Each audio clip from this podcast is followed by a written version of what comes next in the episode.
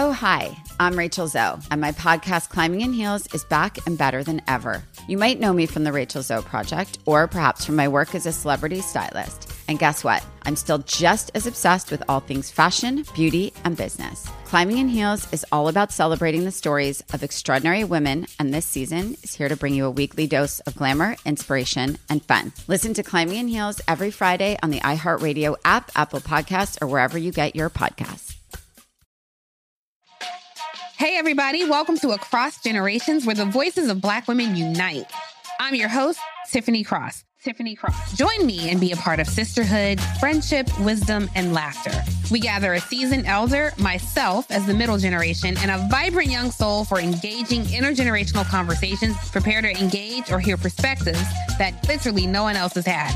Listen to Across Generations podcast on the iHeartRadio app, Apple Podcasts, or wherever you get your podcasts. Parents, if you've ever experienced bedtime battles with the kids, I'm going to let you into a little secret. The Koala Moon podcast has revolutionized over 20 million bedtimes, with parents like you calling it life changing and the perfect nighttime routine. With original kids' bedtime stories and cozy sleep meditations, every episode has been specially designed to make bedtimes a dream. Listen to Koala Moon on the iHeartRadio app on Apple Podcasts, or wherever you get your podcasts. Movies can make you happy. There's no crying! There's no crying in baseball! Movies can make you feel excited. Avengers! Assemble. Movies can also make you feel scared. Well, I'm Pennywise the Dancing Clown. But every now and then comes a movie that makes you feel oddly emotional, and that's what we are talking about on this episode. And I have brought my co host and fiance onto the podcast. Hello, Kelsey. Hello. So, we're going to talk about not sad movies, because I think that would just be a depressing episode, but there's some movies we've watched recently together that have just kind of hit a nerve in our hearts and in our bodies that just made us feel like, man, like it wasn't intentionally a sad movie on all of these, but it was just something about them that made us feel. And I think that's really important for a movie to do, no matter if it makes you feel angry or happy or sad, just that it strikes any kind of chord with you. So that's what we're talking about today. Just something that made us feel emotional. We'll describe that. That all sound good with you? Sounds good. So we'll get right into that without any further ado. Let's get started. In a world where everyone and their mother has a podcast, one man stands to infiltrate the ears of listeners like never before in a movie podcast. A man with so much movie knowledge, he's basically like a walking IMDb with glasses. From the Nashville Podcast Network, this is Movie Mike's Movie Podcast. All right, so the movie that inspired this whole topic was a movie called Clouds that's available now on Disney Plus. It is inspired by a true story, pretty much just based on this guy's life. And so I don't think we're ruining anything in the fact that it really happened, right? It's a movie inspired by this teenager, Zach Sobiech, and his life and his battle with cancer. And it starts out, you don't really expect it to be a sad movie because he's like a happy teenager performing at a talent show, and then it gets dark pretty quickly. And while this one is a sad movie, I think there's specific points in it to where it just kind of hit me in an emotional way that I wasn't expecting. And I think it's kind of with this relationship with his family, right? I think that's what you felt too. Oh, for sure. Just watching his relationship with his siblings. I have two younger brothers, and so just that like sibling bond and watching them like walk alongside him as he fought cancer. That part hit me the most. So the most inspiring thing about this movie is that it's based about something them writing this song. And he started a group called A Firm Handshake with him and another classmate. And this really happened. The song came out and it blew up like it did in the movie and it went to number 1 on iTunes. And I think hearing that song now and kind of seeing how much of an impact it's having on people on Twitter and just knowing that he's since passed and that song still kind of lives on, it's really kind of an emotional thing. And I went back and listened to the song and just thinking of what he was going through when the song was blowing up, what it kind of meant to his family to hear that song on the radio and to have that kind of moment in time to where everybody was kind of learning about his story, interviewing him on the news. And at the time where his cancer was probably the worst is when it was having its most success. So I think in that sense is what really made it kind of emotional. What kind of feeling did you take away from that movie? yeah, it was overall it's sad. Like it's just a sad story. That's just the fact. But I think watching his relationships and how he handled it, um, that part was just super inspiring. Like his courage to walk through that as a teenager, and just like how his friends came alongside him and his girlfriend, and just seeing all of those relationships and people that like built him up. Um, and then after the movie came out, the song went number one on iTunes again, which was really cool to see. Yeah, and I've gone back. Like I said, I've gone back and listened to it too. And I remember like a little bit when this happened in real life because I remember the the group name of Firm Handshake and I remember seeing that, but I never really connected it with him and his story. Did you remember anything about when it actually happened? I remember hearing about it. I feel like that was it was covered on the news, but it I didn't remember any of the details. And it's also directed by the guy from Jane the Virgin, right? Yes. Justin Baldoni. and I just think he did a really great job with this movie because it's already a great story in itself. And I think that's what sometimes directors they find these stories based, you know, based on true life. And it still takes a lot to get it down right. You could take this story and I wouldn't say mess it up, but tell it in a way that doesn't really have the same impact. And I think he did such a great job of making it emotional, but also making it entertaining, which is kind of weird to say because it is a sad story and there are some just parts in there that are really gut wrenching, but there's also some really uplifting parts. And I think they kind of have to present it in a way, one, where it's not cheesy and you're not just feel like you're watching kind of a, like the dr- like the dramatics of it kind of play out in a weird way. It's like very just hits you when it's supposed to hit you and kind of lets up on other spots. So I think he did a really great job with that. And at about a two hour long movie, I never really felt like I wanted it to be over. No, I thought it was it's a story that has to be handled with care because it is somebody's life and it's his family's tragedy and so I mean I think he did a really good job of putting that into something like that was well done and that people could consume, but it doesn't doesn't glamorize the story either. Like it mm-hmm. didn't make it like a Hollywood like photo finish. Like it just did a good job of laying it all out. Like the sad parts, the happy parts. Like it it made you feel all of the emotions that I felt like went with the seasons of his life throughout the movie. And not only that, but I also think they got the casting down really well in this Casting movie. was really good. like just phenomenal. Like I think the weird part for me was seeing Neve Campbell in this as the mom and just remembering her from like the 90s and how like she was always like the teenager, the younger person and now Party in of five. and now in like the parent adult role. That was cool to see, but also just like okay, that was a really great placement of like having her in that movie. And yeah, it is pretty just gut wrenching at the end. Ultimately, it's this, it's a sad movie, but also the probably the hardest part in the entire movie was like in the credit scene where it's showing like the real life footage That was hard. and you get to see him like that was hard but the scene i think that made me the most emotional and was kind of the most gut wrenching was when they do find out ultimately that he doesn't have that He's long to live. he's terminal. But they're supposed to have this big concert. He's supposed to have a performance. And right before it he gets like really sick. And he's in the basement alone. And when his sister comes in Oh, that that scene got me. I get chills thinking about it. it's a chilling scene because he's there just lying on the couch. And then she comes in and just can't hold it together.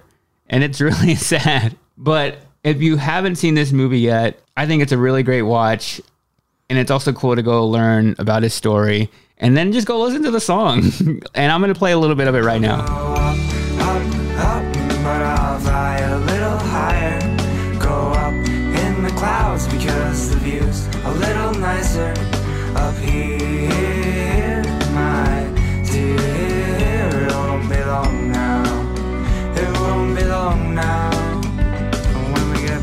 So that's the movie Clouds. Anything else you want to say about that movie? I just thought it was well done. I thought everyone should watch it. Grab some tissues though. You'll need it. You will need tissues. Um, you will then want to like text everyone in your life that you love them afterwards. And we're not really people who cry during movies. I don't cry at movies. Like I've like let me what's a good example? A Walk to Remember for anyone that's seen that. Also a sad story, kind of along the same lines. It didn't make me cry, and I know that makes me sound awful, but it just there are certain aspects to movies. Like I think this one was really the sibling relationship because mm-hmm. I just thought of my little brothers. But I don't really cry at movies. Yeah. And I I'm not saying because I'm a guy that I have like no emotions. I'm not going to cry in a movie. I'll admit if a movie makes me cry, I'll cry. I can confirm. But it's very rare that something gets me like this. And it wasn't just because it was the fact that he ends up dying at the end. It was the fact like seeing his how his family dealt with it. I thought that was the more emotional part, aside from it being a sad movie. But it takes a lot for me to get emotional in a movie because I have to have some kind of personal connection with either the entire entire movie franchise or just something that I relate to in the movie. I can't just watch a movie about somebody dying, knowing they're going to die at the end or whatever. Like I just I don't feel that's sad to me. It takes something a little bit more. So I think that's why we kind of decided to do this episode. And the movie that you made me watch just now, that surprisingly I hadn't seen yet, was Instant Family. And about I'd say what 20 minutes into this movie, I was doing puppy dog eyes already because I was like, oh my gosh. And this isn't a sad movie. It's not. It's not sad at all. There's nothing really like The Tra- subject the subject matter's hard. It's hard. tough. That's and why- I think, I think that's the it's not necessarily sad, it's emotional. It's very emotional. So it's Mark Wahlberg, Rose Byrne, and first of all, I just got to say that Mark Wahlberg is a very underrated actor because he can do a movie like this to where it's a little more dramatic and comedic, but people just know him as the action guy. Like he does all those kind of movies. But I really like him in this kind of role. So I got to give props to Mark Wahlberg. Not that he's going to be listening to this or anything, but I just really like him. I think he's a really solid actor. Doesn't get enough credit. But this movie, yeah, like those first 20 minutes, it just it just got me instantly. So it's about this couple and they're at a point in their marriage where they haven't had kids, so they decide, "Hey, let's see what fostering is about." And he he wasn't really into it at the very beginning, right? And it was when he's going through and looking at like the profiles on that website where it, it hits him. Well, she was looking at them. Yeah. Right? And then she left her laptop up. She leaves her laptop. He comes back and looks at it, and then he's instantly like, "Oh, I was kind of joking about this, but now I'm kind of serious." And I think it was even just that scene at the very beginning that got me when he's going through and scrolling all it was the profiles because the profiles. Yeah, You those s- are sad. You see the pictures, you see the kid's age, and you see the quotes that they wrote, and it's it hits you because you'd never really think about those kind of things. And the only real kind of knowledge or any kind of information I've gotten from foster care and foster families is with Eddie, who I work with on the Bobby Bones show. He is fostering two kids right now and everything that he's talked about throughout their journey and he's had those foster kids now for two almost two almost years two years. and to hear his story and to watch this movie knowing that that's something not only Eddie's family has gone through but so many other families who have done this it just was really eye-opening to me and I think you said a, a lot of people cited this movie is it being a pretty good representation right I would say so. and it i mean a movie it's gonna you know take some things out of context or it's gonna make things more movie And there's only there's only two hours, so you can only You show so much of a story Yeah. about fostering. But it gives you, I think it gives you an idea. Like it doesn't doesn't gloss over some of the hard parts of it. and that's what i liked about this movie because sometimes when you think about you know we're gonna do something like this you know foster a kid you think of it being it is gonna be tough but also there's kind of this thing around it like it's gonna have some kind of magical like oh we're all together now. I took them from a situation that they needed to be taken away from, and I'm giving them a family that And it's gonna fix everything. It's going to fix everything. There's a lot more problems, and like I said, from some of the things I've learned from Eddie, it's like there's a lot more there to unpack that you don't think about. There are a lot of things going on in these kids' lives, and in this movie, they take not one, not two, but three kids. One who is with a teenager. So this movie tackled a lot. I think another aspect of it that I took away from was that the kids are Mexican. and for me, I'm I'm Mexican if you didn't know listening to this. I didn't know. I have two Mexican parents. My parents came to the United States from Mexico as teenagers to this country. And not only that, but I have a lot of aunts and uncles who have a lot of kids and sometimes have had struggles with their own kids. And I could think about situations to where maybe their kids could have been taken away from them. And I just know how hard that aspect is for somebody who is Mexican like me. And I kind of identified a little bit with that when, you know, they're sister in this movie is so protective of the two younger kids. And I just know like a lot of people like that and that kind of family dynamic. And I can only imagine what that's like to be taken away from your mom who's going through some struggles and to be taken with a family who doesn't look like you. So I think that's a big issue here too. Just another thing that you don't really think about. Um, what made you feel emotional about this movie?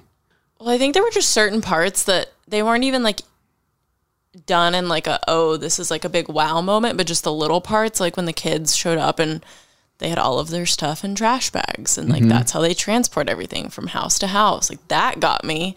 And then they dump out one of the trash bags and it's like all of their teddy bears and it's a bear that they've gotten from every time they've gone to family court and there are so many bears and you're mm-hmm. just like, "Oh, these kids are going through just like such hard stuff that like even I at the age of almost 27 don't even think I would be strong enough to go through and these little kids are just taking it in stride.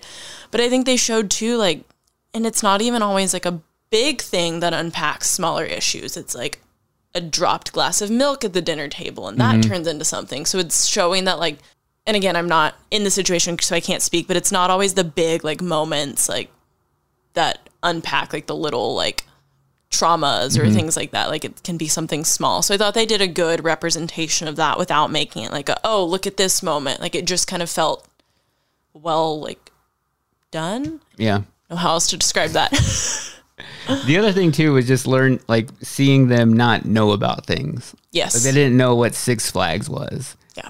And I've heard other stories about that to where like they don't experience any of those things as like normal kids do. Do you and I take for granted that we learned as kids. That's one of the toughest things to hear. And yeah, that was tough. But also there's some funny parts in this movie. It's not Yeah, it's not- it, it will Don't let make that you stop you from watching. it will make you feel it will make you i'd say tear up at parts but not just in a sad way it also has really uplifting parts that will kind of make you cry tears of joy if you will so it has that kind of balance of also, the caseworkers were excellently yes cast. Tig Notaro was great in this movie Octavia Spencer. so good so if you haven't seen it you can watch that one on amazon i really recommend it i think it's a great feel good watch movie right now and will really open up your mind and your scope on that whole situation if you don't know a whole lot about it. And if you have gone through something like that, maybe it's uh, you can identify with it a little bit. The other movie I was going to talk about that kind of reminded me of a scene in this. That there's a court scene in this, but Big Daddy. A classic. Now that's just straight on comedy, but it had a moment in that movie that made me feel something. And I don't know what it is about adopting kids or taking care of kids. That's those stories will get me every time. Like anytime there's a story on the news about like a kid that's holding up a sign that's like, I found my forever home and it's like a picture. I'm mm-hmm. just a puddle. Like I don't even have to read the caption, just show me a photo and I'm just I'm done. I'm weeping because it's just so happy. But yeah, those stories will get me. I won't go down that rabbit hole. but anyway, Big Daddy. If you don't remember this from 1999, it's Adam Sandler, and basically he adopts a kid to impress his girlfriend. It's actually his friend's kid. His friend is in China. He comes to his apartment and he's like, you know what? I'll take care of the kid. And he starts building a relationship with him. But then, of course, they find out he's been lying the whole time and not saying who he is. And like him getting ripped apart from him from he wants Sonny to be his dad, but he can't be his dad. And he's like, Dad, or I think he calls him Sonny, Sonny, I can wipe my own ass. Anymore. I know, pal. That's not it. But I want my own ass. I want my own ass. Like that was obviously a, supposed to be a funny part in the movie, but something Bring some about- tears to your eyes. it eyes. brings tears to your eyes. And no, all he wants to do is be his son, and he gets ripped apart. It turns out better in the end, but it's just little moments like that that I think it takes for me to kind of feel something. To have kind of a movie where it's a little bit comedic, but also to have a heart. And I think those movies are really rare because I think it's not easy to make someone feel sad, but if you present death in a movie, anytime you put like a dog dying in a movie, of course it's gonna be like it's gonna make you sad. So sad. I think there's an extra layer there of just something you identify with like that. And another movie that's not a sad movie at all, And I think by this time, we all probably know how Avengers Endgame ends. I don't think I'm spoiling anything. If you're late to it at this point, somebody has probably spoiled this movie for you, but it's not even the sad scene that everybody knows. I won't even go into spoiling that, but it's the actual scene where they're going into the big final showdown and it's them against Thanos, but all the other Avengers aren't there yet. And to when those portals start opening up and they all come out and then they all charge into that battle, like that moment affected me unlike any other movie I've ever watched. Because I think it was a culmination of every single Marvel movie that came out before this. And it felt like the 10 years I had put into watching Marvel movies and following all these storylines and connecting all the dots and all the money I've spent on Marvel movie tickets all was represented in this scene and paid off, unlike any other thing that will ever happen again. And in that moment, I felt pure joy and excitement, and in a way that I don't think I'll ever see done again. And that was probably the last movie in theaters that made me feel like that. And it's what I'm going to miss the most about going to the movies because there's you I in all the movies I've watched this year on the couch, I haven't felt that way. And there's something about going to the movies and experiencing that with other people, whether it's a sad movie or an exciting movie, there's something about experiencing it in a crowd that will also make you feel. And I think that's what we're all kind of missing out on this year. And I feel like a piece of me is missing from not doing that. And it's weird to say that going to the movies and having that experience has affected me emotionally, but it kind of has. It's taken away that little feeling, that endorphin release for me. So, yeah, that also makes me feel emotional. Is there any other movie you can think of that made you emotional in an odd way? No, because I'm just stuck on actually sad movies. Okay. That's not the point. We will do that another time. But anyway, those are movies that made us feel oddly emotional. What I want to talk about next is the movie we watched on Netflix over the weekend, The Holidate. And it was number one for a while. And you recommended this movie. And I was like, I'll watch it. I didn't know a whole lot about it. I thought it was going to be a Christmas movie. I found out it was a little something different. But we'll talk about that next. The Therapy for Black Girls podcast is an NAACP and Webby Award winning podcast dedicated to all things mental health, personal development, and all of the small decisions we can make to become the best possible versions of ourselves. Here, we have the conversations that help Black women decipher how their past inform who they are today and use that information to decide who they want to be moving forward. We chat about things like how to establish routines that center self care what burnout looks and feels like, and defining what aspects of our lives are making us happy and what parts are holding us back. I'm your host, Dr. Joy Harden Bradford, a licensed psychologist in Atlanta, Georgia, and I can't wait for you to join the conversation every Wednesday. Listen to the Therapy for Black Girls podcast on the iHeartRadio app, Apple Podcasts, or wherever you get your podcasts. Take good care, and we'll see you there. Bring a little optimism into your life with The Bright Side, a new kind of daily podcast from Hello Sunshine, hosted by me, Danielle Robay. And me, Simone Boyce. Every weekday, we're bringing you conversations about culture, the latest trends, inspiration, and so much more. Thank you for taking the light, and you're going to shine it all over the world, and it makes me really happy. I never imagined that I would get the chance to carry this honor and help be a part of this legacy. Listen to The Bright Side on America's number one podcast network, iHeart. Open your free iHeart app and search The Bright Side. Hello. From Wonder Media Network, I'm Jenny Kaplan, host of Womanica, a daily podcast that introduces you to the fascinating lives of women history has forgotten. This month, we're bringing you the stories of disappearing acts. There's the 17th century fraudster who convinced men she was a German princess, the 1950s folk singer who literally drove off into the sunset and was never heard from again the First Nations activist whose kidnapping and murder ignited decades of discourse about Indigenous women's disappearances, and the young daughter of a Russian czar whose legendary escape led to even more intrigue and speculation. These stories make us consider what it means to disappear and why a woman might even want to make herself scarce. Listen to Womanica on the iHeartRadio app, Apple Podcasts, or wherever you get your podcasts. All right, good to get into a movie review now, talking about the movie Holidate, which just came out on Netflix. If you haven't heard of it, well, here's a little clip. That's what I need for New Year's Eve. We can be each other's holidate. Come on, friends with benefits never works. So let's make it official. Non-sexual holidates from now on. This is great. We avoid this stupid pressure and all the judgment. Happy Easter, my little bunnies. All right, so the movie stars Emma Roberts and Luke Bracey, who I kind of feel is like a Kmart version of Chris Hemsworth. He's very Australian, very good looking, and that's what I kind of felt. Is that an accurate representation of him? I would say that's accurate. I don't know if I would go Kmart, but I can't think of a better store at the moment. So Okay. we'll roll with that. So I thought this was going to be a straight on Christmas movie, and I thought we were just switching from Halloween to Christmas, and I'm fine with that. I'm just I'm all in on Christmas. Like it's Christmas now. So it starts with Christmas, but what happens is they go through pretty much every single holiday in the United States. And the movie is about Emma Roberts' character who has had trouble with guys, hasn't met the right guy. And there's this other Australian dude, kind of in a similar situation. They meet at a mall and decide they don't really want to be boyfriend and girlfriend. They just want to be each other's quote unquote holidates, meaning they will go to every holiday together as a couple so their family won't grill them on not having a significant Which other. is genius. And honestly, I should have been doing that for the first 24 years of life. genius.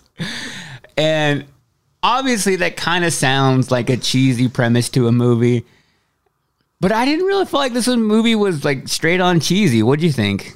I mean, I watch Hallmark movies, so like my level of just like cheesiness is really low. So I didn't think this was cheesy, but I feel like you, as someone who doesn't like enjoy any sort of cheesy movie, might have thought it was cheesy. So I was pleasantly surprised Yeah. that you didn't. I didn't find it cheesy. I thought it was surprisingly a lot funnier than I was expecting because it was a lot more raunchy than I I was was, just to say it does have raunchy humor. It is a pretty raunchy movie, but I think it works really well.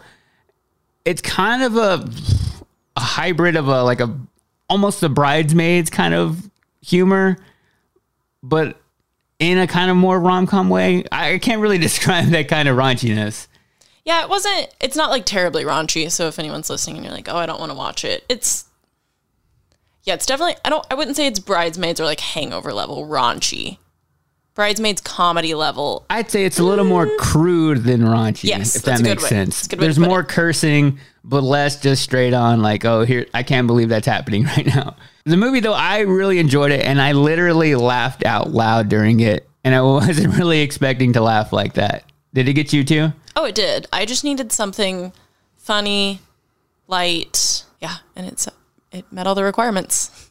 Do you like Emma Roberts? I do. I wouldn't say that I like seek out movies that she's in, but I like her. Well, I have worked on my top five Emma Roberts movies, and I didn't realize how big of a fan I was of her. If you don't know, she is related to Julia Roberts. That's her aunt. Yes. So that is the connection there. And I You think say aunt? Aunt.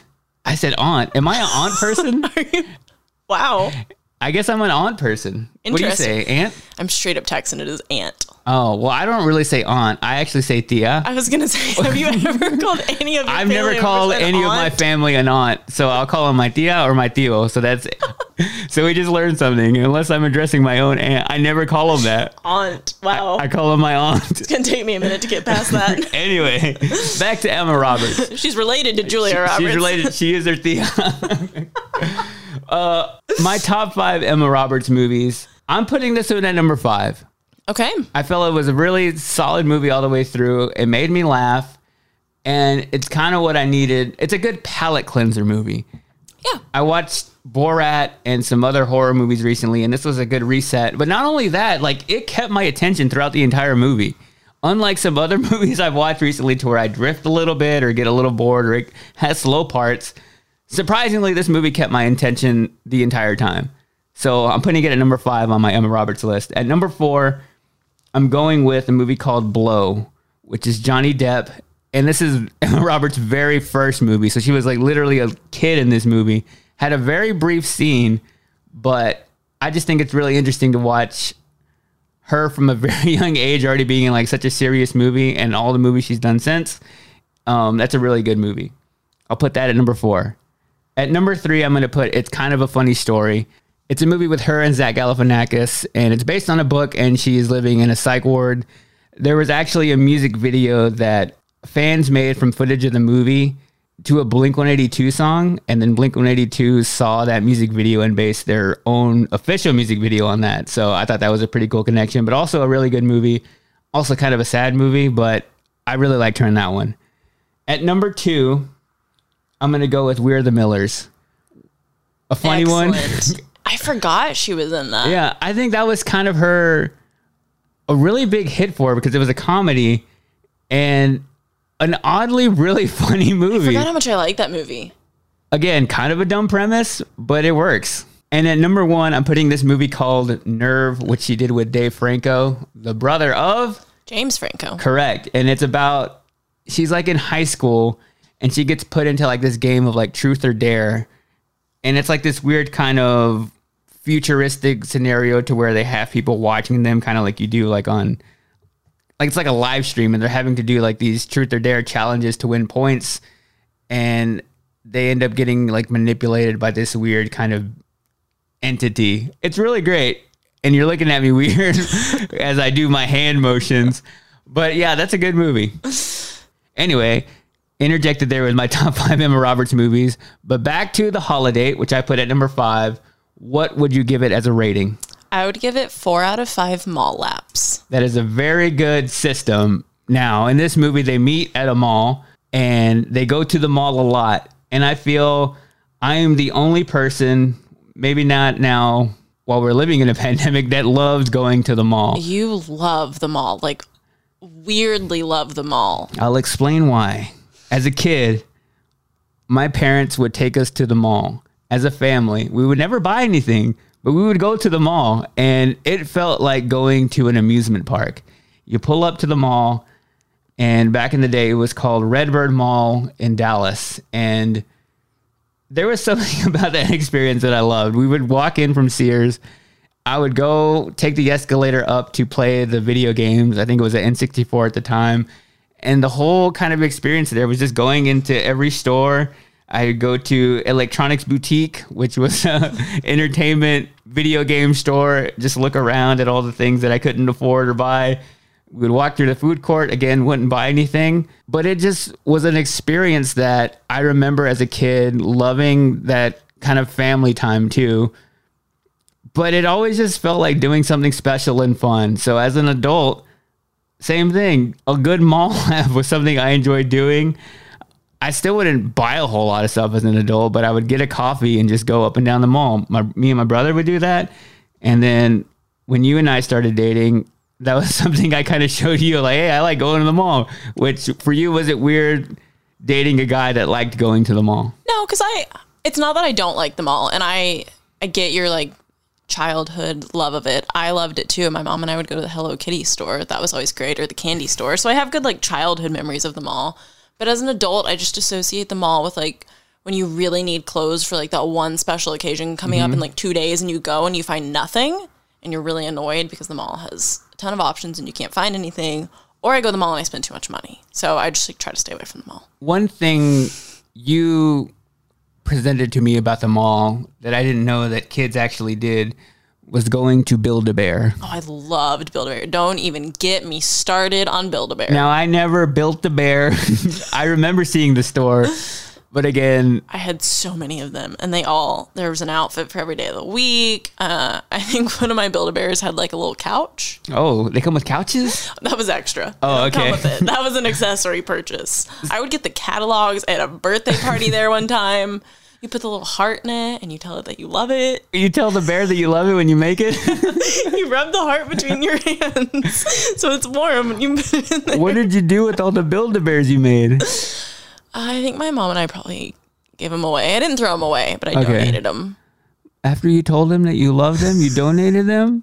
What was I supposed to do with them? They didn't get upset at you. I had a lot of bears. I thought you loved me. Did you want me to like bring them into this relationship? I thought they were still in your suitcases packed here. but I never built a bear. Maybe when we have little ones someday, we take them to Build a Bear. oh, I've already thing. said I'm so down for Build a Bear. Okay. You get to like choose the you like put the stuffing and you step on the pump. Wow, Oh. now I'm just on a Build a Bear wormhole. Do you work for them? this is not an ad, but like if y'all want us to do ads, I will. but currently, this podcast is not sponsored by Build a Bear or the mall. Uh, also, while watching this movie, I was trying to be like, I think I know where that mall is. Then I realized that every single mall looks exactly. They the all same. look the same. I don't know why I was like, I know that mall. There's a Footaction underneath the escalator. I've been there. But yes, I did enjoy that aspect of this movie of them connecting at the mall. I would give this movie, I'm right there with you. I think it's a good four out of five. I'm going to say Australians. Okay. Four out of five Australians. I liked it. Also, Kristin Chenoweth is hilarious in it. She is great. She's so funny. Uh, it had a good cast. Another good movie with a good cast. All right. So that is The Holiday. Are you going to give an honorable mention to Emma Roberts and Unfabulous on Nickelodeon? Oh yeah, that's not a movie, so I won't get into that. no, I'm just kidding. Yeah, I was uh, unfabulous kid. I, I was more Nickelodeon than I was Disney, and there was a really early 2000s period where they put out some really great shows. Unfabulous was one of them. Ned's Declassified was one of them. So I was more of a Nickelodeon kid. What about you? I feel like I was both. I watched a lot of TV, so I I liked it all. I was a Disney kid for a while, but I can appreciate a good Unfabulous. I was a Zoey 101 fan. Oh, I never really got into that. I was a big Zoey 101 fan. Well, there you go. An extra Nickelodeon review. All right. What I want to talk about next is the movie I wasted $20 on this weekend. I want to see how you feel about me wasting $20 on a movie, okay? Great. All right. We'll talk about that next. The Therapy for Black Girls podcast is an NAACP and Webby Award winning podcast dedicated to all things mental health, personal development, and all of the small decisions we can make to become the best possible versions of ourselves. Here, we have the conversations that help Black women decipher how their past inform who they are today and use that information to decide who they want to be moving forward.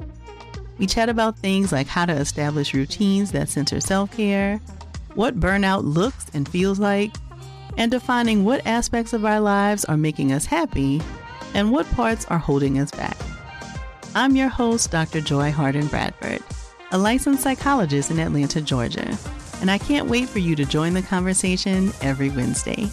Listen to the Therapy for Black Girls podcast on the iHeartRadio app, Apple Podcasts, or wherever you get your podcasts. Take good care, and we'll see you there. Bring a little optimism into your life with The Bright Side, a new kind of daily podcast from Hello Sunshine, hosted by me, Danielle Robay. And me, Simone Boyce. Every weekday, we're bringing you conversations about culture, the latest trends, inspiration, and so much more. Thank you for taking the light and you're going to shine it all over the world, and it makes me really happy. I never imagined that I would get the chance to carry this honor and help be a part of this legacy. Listen to The Bright Side on America's number one podcast network, iHeart. Open your free iHeart app and search The Bright Side. Hello. From Wonder Media Network, I'm Jenny Kaplan, host of Womanica, a daily podcast that introduces you to the fascinating lives of women history has forgotten. This month, we're bringing you the stories of disappearing acts.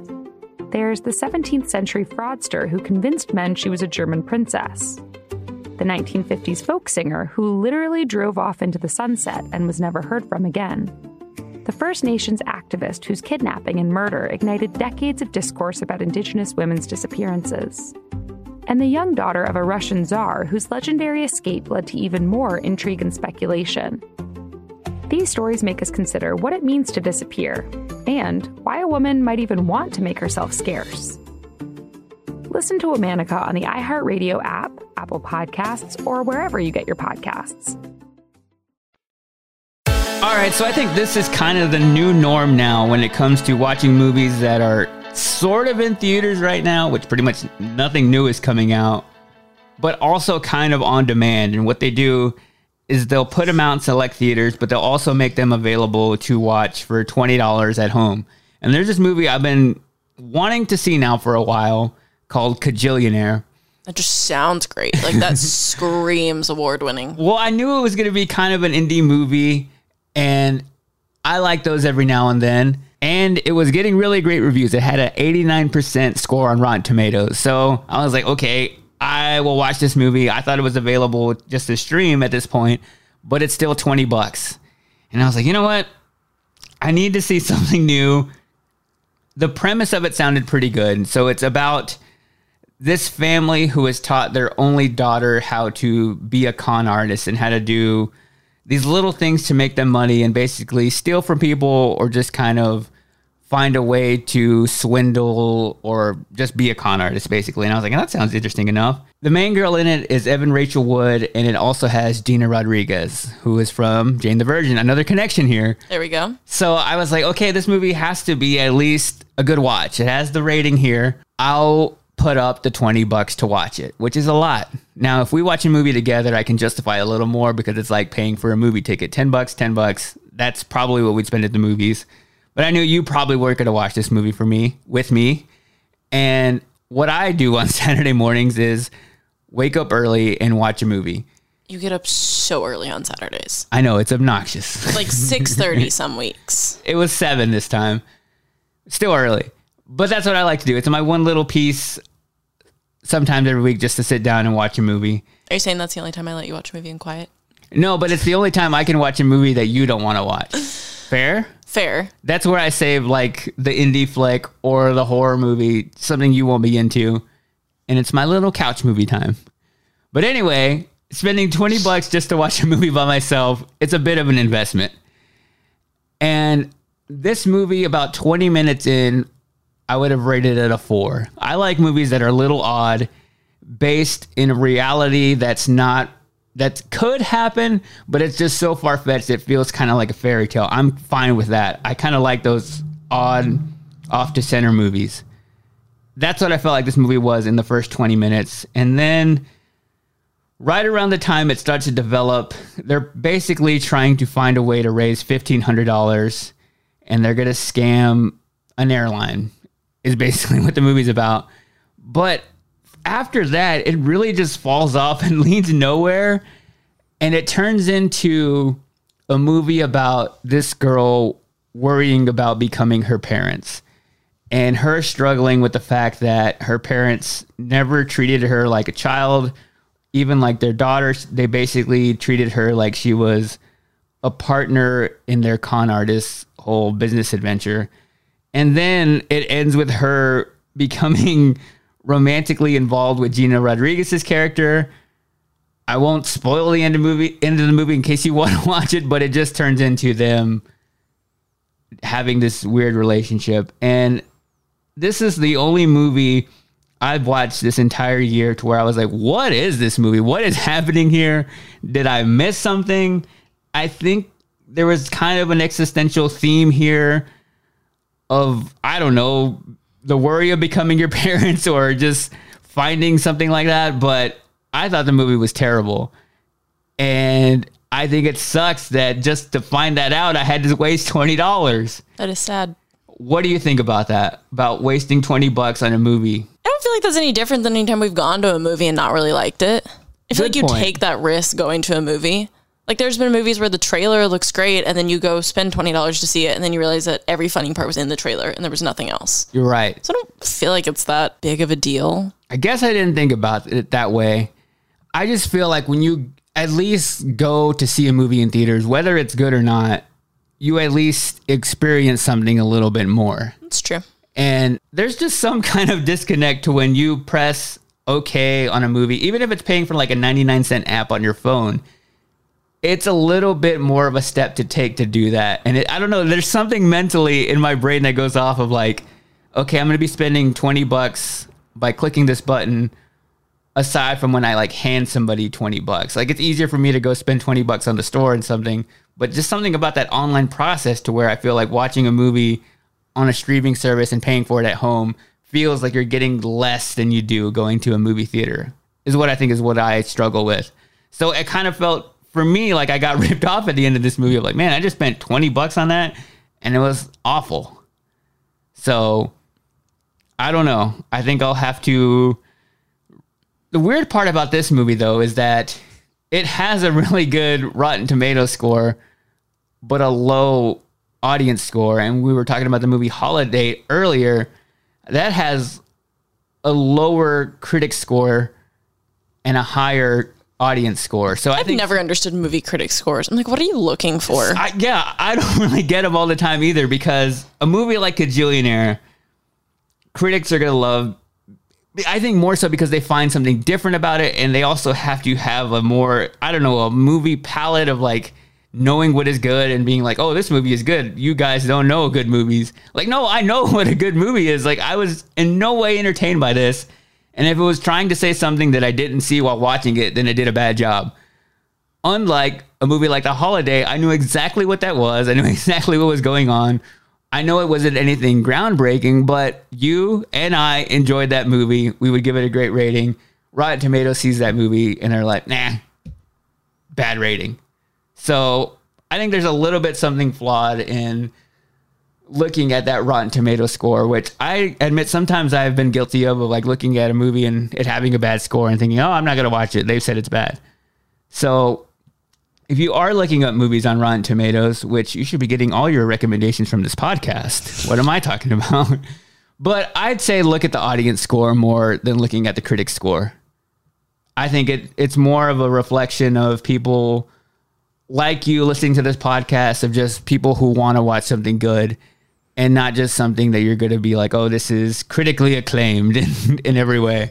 So, in no way I'd say check out Kajillionaire. um, yeah, it fell flat. I'll take the hit on the 20 bucks and I'll put it towards something else later. That's better to watch. All right, that is my rant on $20 movies. All right, a quick bit of movie news as we wrap up this episode. Thanks for hanging out with me, by the way, for the entire episode. What else was I gonna do? Oh, I don't know. you could do you could do anything, and you decided to be here, and I appreciate it. You're welcome. Sorry, that was a s- smart remark. I shouldn't have said that. I apologize. But uh, we both saw this over the weekend of Sean Connery passing away. He was 90 years old, most known for playing and being the original James Bond, and what everybody would say is the best James Bond. And a little bit before both of our times, but he is the person I just knew and identified always with James Bond.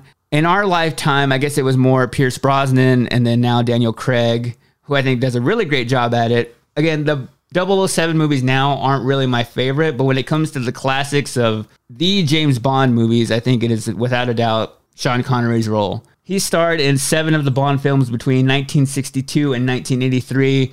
Basically, his biggest movies. He did end up winning an Academy Award later down the line, but I think that's what I saw everybody really posting about over the weekend about him passing away. So that's another that's another big movie loss in actors this year. So rest in peace to Sean Connery. In his honor, go watch one of his classic James Bond movies. And kind of related to that is there was some rumors about the new James Bond movie kind of being shopped around to Netflix. But it looks like they're still going to come out with a theatrical release on it in 2021. But for a very brief moment this week, there was discussion of it just dropping on Netflix, which I think would be huge for them because they haven't really had something of that magnitude go to But Netflix. would they even make? Would the studio even make its money back? I mean, I get you'd have new people subscribing, but would you really have new people subscribing, or would you just have people signing up for that seven day free trial of Netflix with their 17th email account? Netflix has taken away now the free trial. Oh. It is gone. Sad. So- Not saying I ever did that, by the way. So I they haven't had a major franchise hop over like that. Like no movie has gone really into that territory of being set for a big theatrical release to this scale. It's happened in other cases to where it's like, okay, we were going to come out in theaters, we'll just put it on Netflix. But a movie this big to do that, I think would be a game changer for them. I don't think I think at this point it's kind of like, do you want to wait and hold on to these movies for so long? Fair. And I don't know if it came out on Netflix, I would watch it right now. But anyway, yeah, that was the rumor. And then the other news story I wanted to talk about was last week I reviewed the new Borat movie. And in that movie, there was a babysitter who I actually thought she was a hired actor in that movie. It turns out that they told her she was part of a different documentary and they ended up paying her about a little under $4,000 to be in that movie. But she thought she was just filming a documentary found out when Borat came out what it was, and she was actually like invested of like, okay, this is actually happening because she was taking care of Borat's daughter in the movie, and she thought that was like just a documentary. So it came out how much they actually paid her. She felt betrayed by the whole thing, and now a GoFundMe was created and have raised over $75,000 for her, which is insane. But even more insane of that is I didn't know that she was told that she was filming a different documentary. I know they set up kind of other scenarios for the other people in this movie to get these kind of reactions out of them, but to know that she had no idea she was in a Borat movie until it came out, pretty insane, but also just kind of nice to see that people kind of came to her aid and donated all this money to help her out. So that was cool. All right, that's going to do it for movie news and for this episode. I do want to give a shout out, and this week I'm just doing it collectively to the B Team Facebook group. If you don't know this Facebook group, it was created as a bunch of fans and listeners of the Bobby Bones Show, which I work for. And it's just become this really great community of people coming together and posting about the show. And I also saw a post on there of them talking about the last Halloween episode. So I was like, hey, people are just posting about the podcast over there. So I just wanted to shout out everybody who's seen that post and gone to check out this podcast. That means a lot to me. So just shout out to everybody on the B Team Facebook group. In addition to that, there was another post about them wanting to get me to 50,000 followers. They did that earlier last week and I hit it, which was incredible that you guys listening to this were like, hey, let's get them some Instagram followers. You're over that too. Over that. So thank you guys for listening to the podcast. Thanks for following me on Instagram. And if you guys want, it would really mean a lot to me if you go leave a five star rating and write a review on Apple Podcasts, because that also helps the podcast here just kind of build and grow and kind of build up in what they call the algorithm that happens on, over there. So that would mean a lot.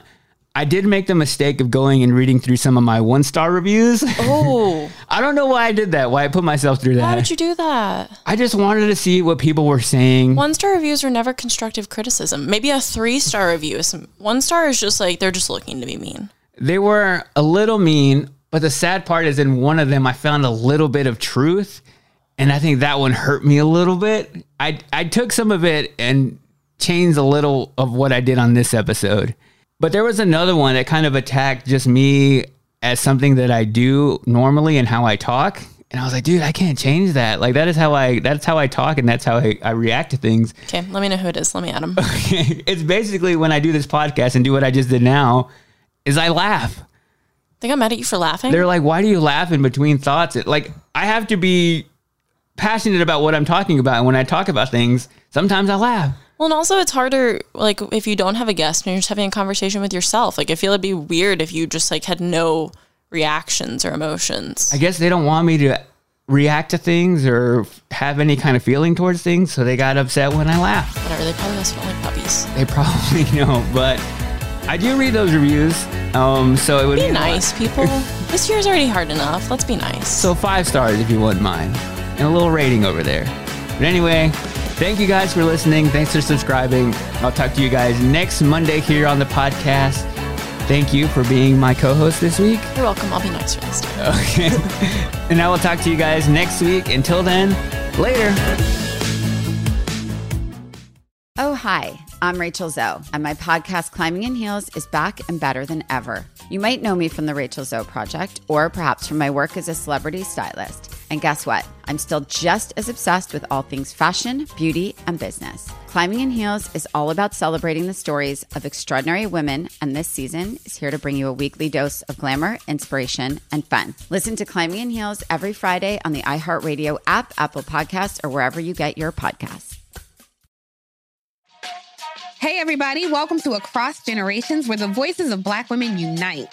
I'm your host, Tiffany Cross. Tiffany Cross. Join me and be a part of sisterhood, friendship, wisdom, and laughter. We gather a seasoned elder, myself as the middle generation, and a vibrant young soul for engaging intergenerational conversations. Prepare to engage or hear perspectives that literally no one else has had. Listen to Across Generations podcast on the iHeartRadio app, Apple Podcasts, or wherever you get your podcasts. Parents, if you've ever experienced bedtime battles with the kids, I'm going to let you into a little secret. The Koala Moon podcast has revolutionized over 20 million bedtimes, with parents like you calling it life changing and the perfect nighttime routine. With original kids' bedtime stories and cozy sleep meditations, every episode has been specially designed to make bedtimes a dream. Listen to Koala Moon on the iHeartRadio app, on Apple Podcasts, or wherever you get your podcasts.